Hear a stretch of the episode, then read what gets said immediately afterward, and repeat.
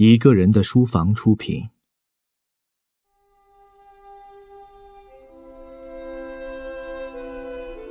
民国的那些先生，作者：季羡林，朗读者：小熊。一张用，我一直到现在还不能相信，他竟撒手离开现在的这个世界去了。我自己的生命虽然截至现在还说不上怎样太长，但在这不太长的过去的生命中，它的出现却更短，短到令人怀疑是不是曾经有过这样一回事。倘若要用一个譬喻的话，我只能把它比作一颗夏夜的流星，在我生命的天空中蓦地拖了一条火线出现了，蓦地又消失到暗冥里去。但在这条火线留下的影子，却一直挂在我的记忆的丝律上。到现在已经隔了几年了，忽然又闪耀了起来。人的记忆也是怪东西，在每一天，不，简直是每一刹那，自己所遇到的大大小小的事情中，在风起云涌的思潮中，有后来想起来认为是极重大的事情，但在当时看过后。不久就忘却了，费很大的力量才能再回忆起来。但有的事情，譬如说一个人笑的时候脸部构成的图形，一条柳枝摇曳的影子，一片花瓣的飘落，在当时，在后来，都不认为有什么不得了，但往往经过很久很久的时间，却能随时能明晰的浮现在眼前，因而引起一长串的回忆。到现在，很生动地浮现在我眼前，压迫着我想到俊之的，就是他在谈话中间静默时，神秘的向眼前空虚处注视的神态。但说来，已经是六年前的事情了。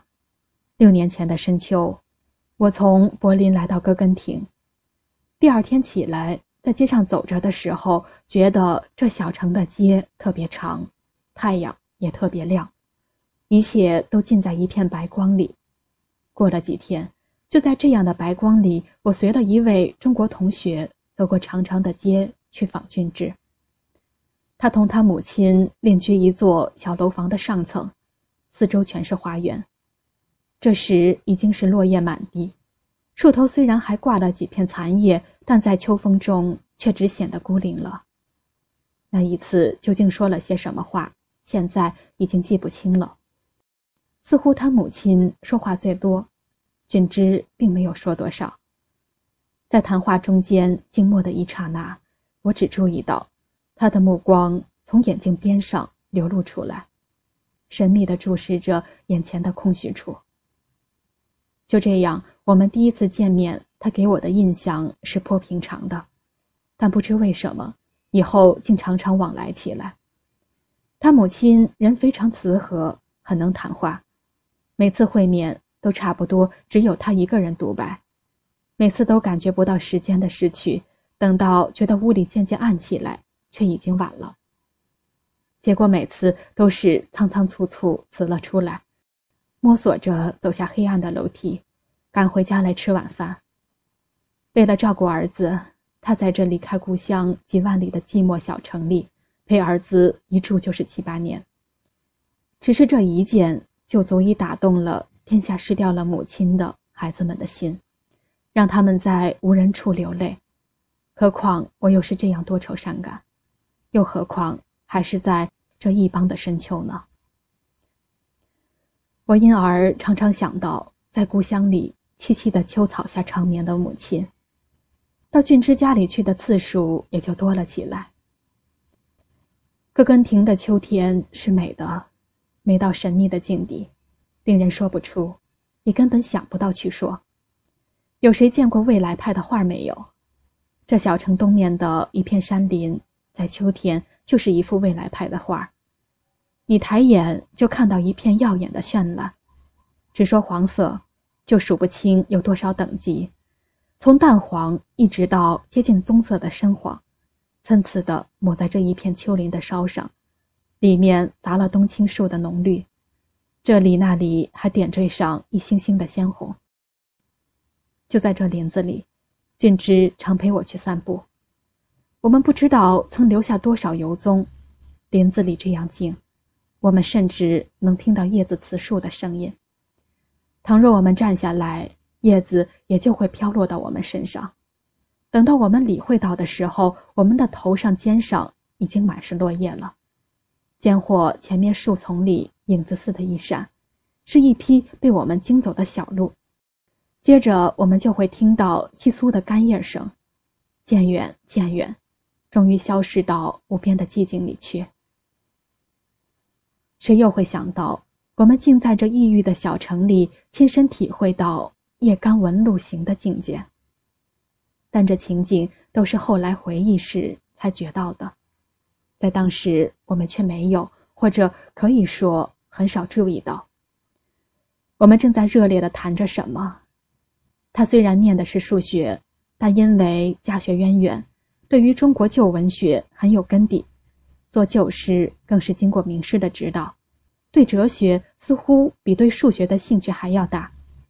我自己虽然一无所成，但因为平常喜欢浏览，所以很看了些旧诗词，而且自己对许多文学上的派别和几个诗人还有一套看法。平时难得解人。所以一直闷在心里，现在居然有人肯听，于是我就一下子清楚来。看了他点头赞成的神气，我的意趣更不自由地飞动起来。我忘记了时间，忘记了世界，连自己也忘记了。往往是看到桦树的白皮上已经涂上了淡红的夕阳，才知道是应该下山的时候。走到城边，就看到西面山上一团紫气，不久天上就亮起星星来了。等到林子里最后的几片黄叶也落尽了的时候，不久就下了第一次的雪。歌城的冬天是寂寞的，天永远阴沉，难得看到几缕阳光。在外面既然没有什么可看，人们又觉得炉火可爱起来。有时候在雪意很浓的傍晚。他到我家里来闲谈，他总是靠近炉子，坐在沙发上，头靠在后面的墙上。我们总有说不完的话，大半谈的仍然是哲学、宗教上的问题，但转来转去，总转到中国旧诗上。他说话没有我多，当我滔滔不绝地说着的时候，他总是静静地听，脸上又浮起那一片神秘的微笑。眼光注视着眼前的空虚处，同我一样，他也会忘记了时间。现在轮到他摸索着走下黑暗的楼梯，赶回家去吃晚饭了。后来这情形渐渐多起来，等到我们再聚到一起的时候，张伯母就笑着告诉我，自从我到了哥根廷，他儿子仿佛变了一个人，以前同他母亲也不大多说话。现在居然有时候也显得有点活泼了。他在歌城八年，除了见货到范宇家以外，很少到另外一位中国同学家里去，当然更谈不到因谈话而忘记了吃晚饭。多少年来，他就是一个人到大学去，到图书馆去，到山上去散步，不大同别人在一起。这情形我都能想象得到，因为无论谁。只要同俊之见上一面，就会知道，他是孤高一流的人物。这样一个人，怎么能够同其他油头粉面、满嘴里离不开跳舞电影的留学生们合得来呢？但他的孤高并不是矫揉造作的，他也并没有意思去装的假名士。张伯母告诉我，他在家里也总是一个人在思索着什么，有时坐在那里，眼睛愣愣的。半天不动，他根本不谈家常，只有谈到学问，他才有兴趣。但老人家的兴趣却同他的正相反，所以平常时候母子相对，也只有沉默着，一句话也不说了。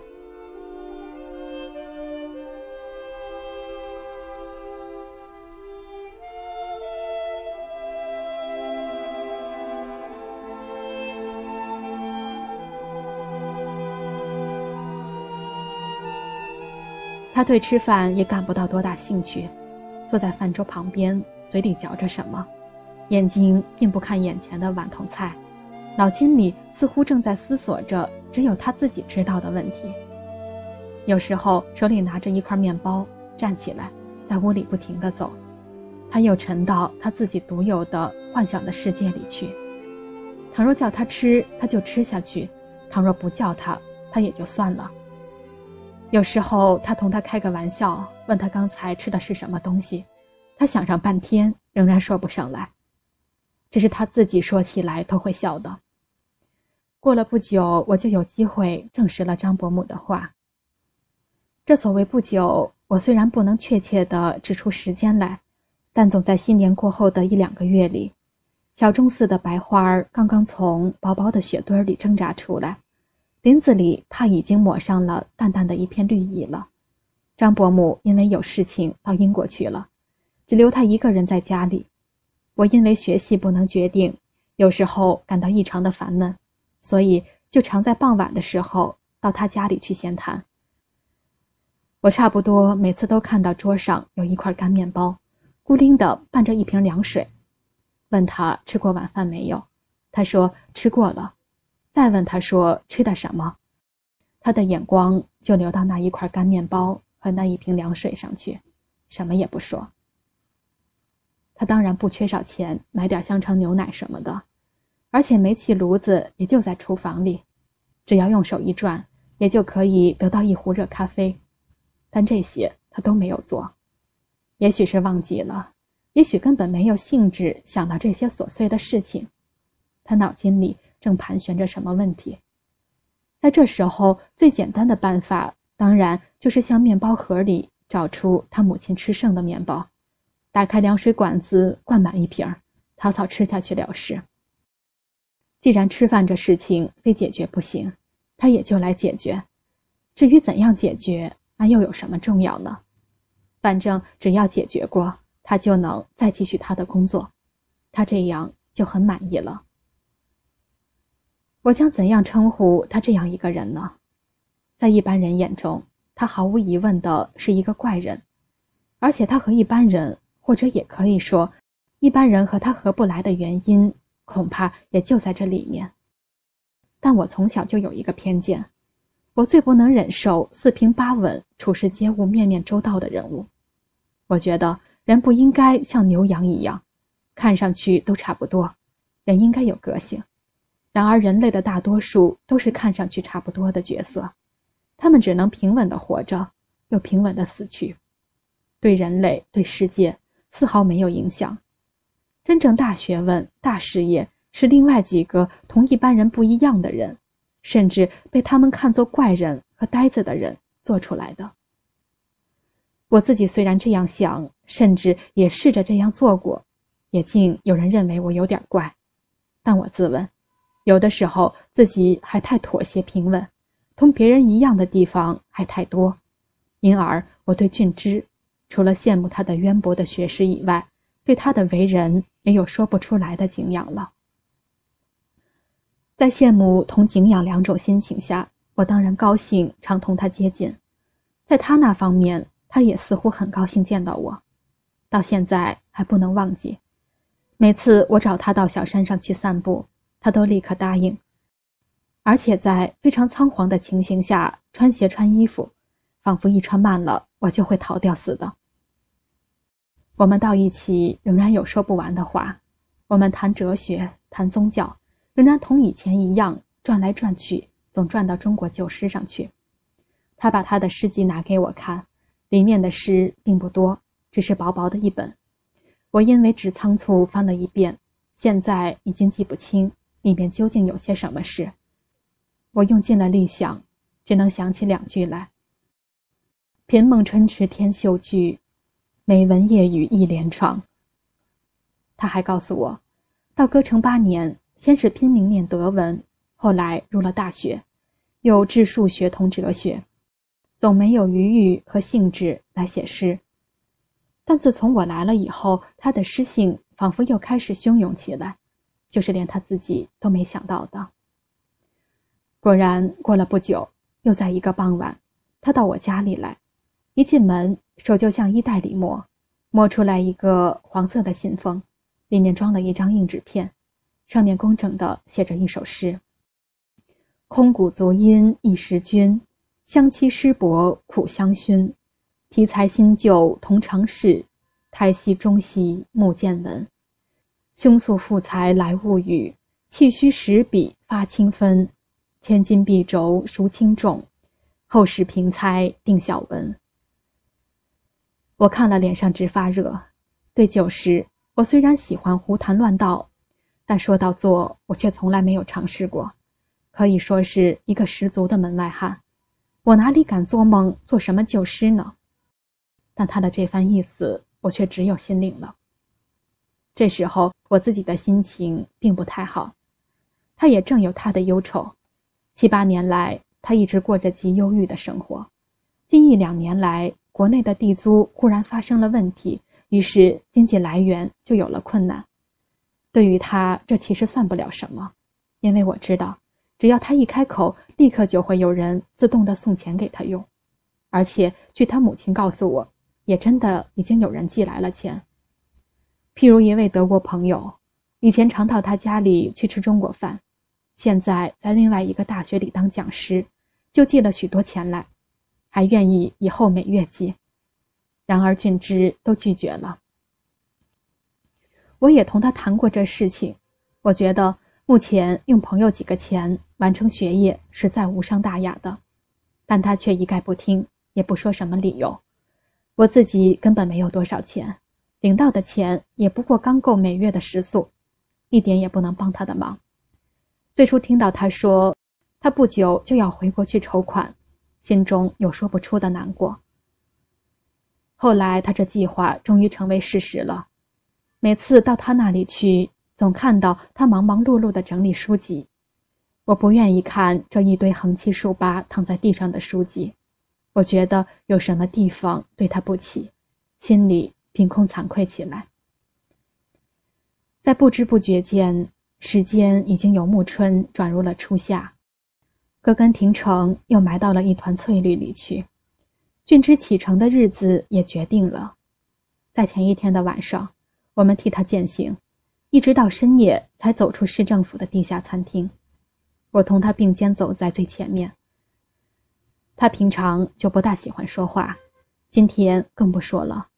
我们只是沉默着走上去，听自己的步履声在深夜的小巷里回响。终于在沉默里分了手。我不知道他怎么样。我是一夜在船上翻来覆去的睡不着。第二天天一亮，我就到他家里去了。他已经起来了。我本来预备在我们离别前痛痛快快谈一谈，我仿佛有许多话要说似的，但他却坚决要到大学里去上一堂课。他母亲挽留也没有用。他嘴里只是说。他要去上最后一课，最后两个字说的特别响，脸上浮着一片惨笑。我不敢接触他的目光，但我却能了解他的客数回看成故乡的心情。谁又知道这一堂课就真的成了他的最后一课呢？就这样，俊之终于离开他的第二故乡戈根廷，离开了我。从那以后，我就再也没有见到他。路上每到一个停船的地方，他总有信给我。他知道我正在念范文，还捡了许多报上的材料寄给我。此外，还寄给了我许多诗。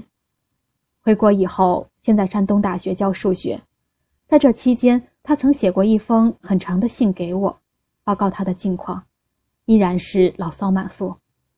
后来又转到浙江大学去。情形如何，我不大清楚。不久，战争也就波及浙江，他随了大学，辗转迁到江西。从那里，我接到他的一封信，附了一卷诗稿，把他回国以后做的诗都寄给了我。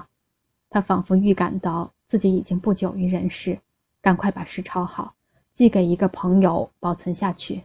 这个朋友，他就选中了我。我一直到现在还不相信。这是偶然的，他似乎故意把这担子放在我的肩上。从那以后，我从他那里再没有听到什么。不久，范宇来了信，报告他的死。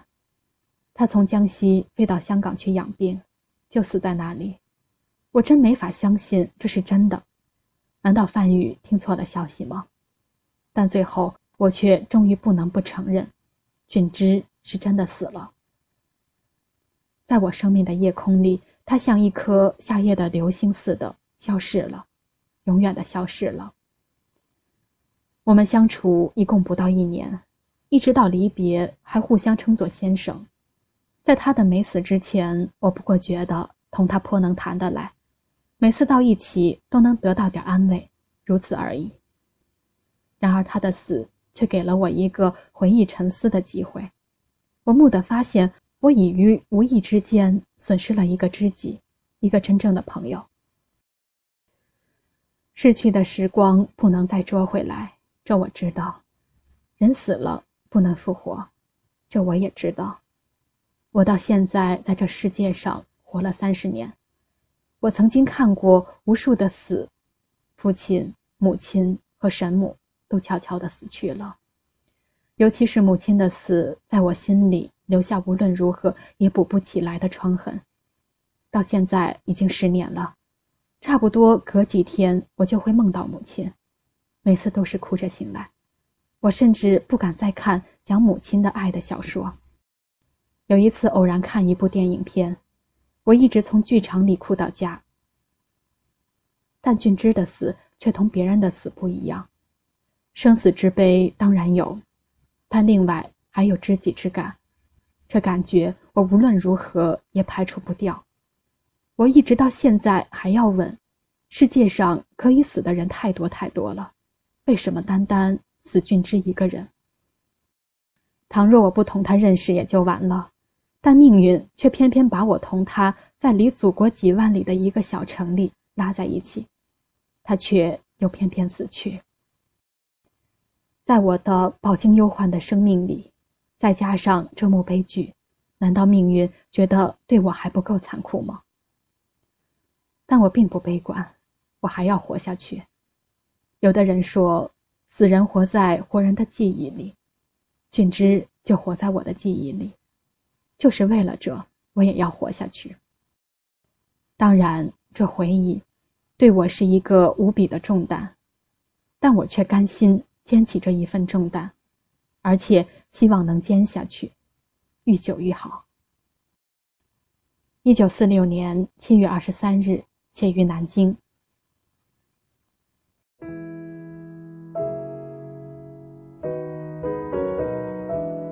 你好呀。许久没收过信了吧？一个人的书房现开启全新栏目《声音邮局》，每周五晚八点在微信公众号内独家播出。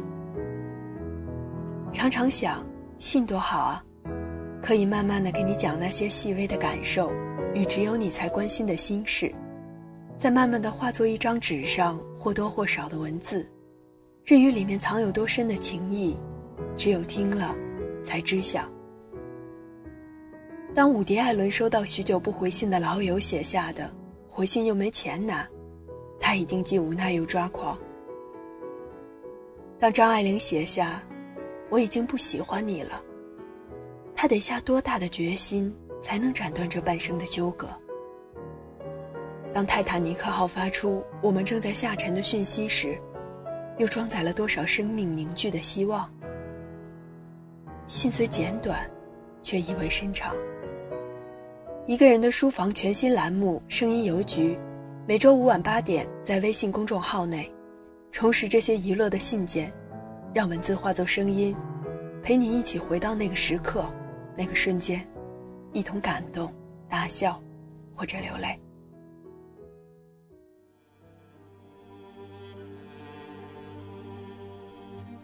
一九六八年，博洋因一宗大力水手漫画翻译案。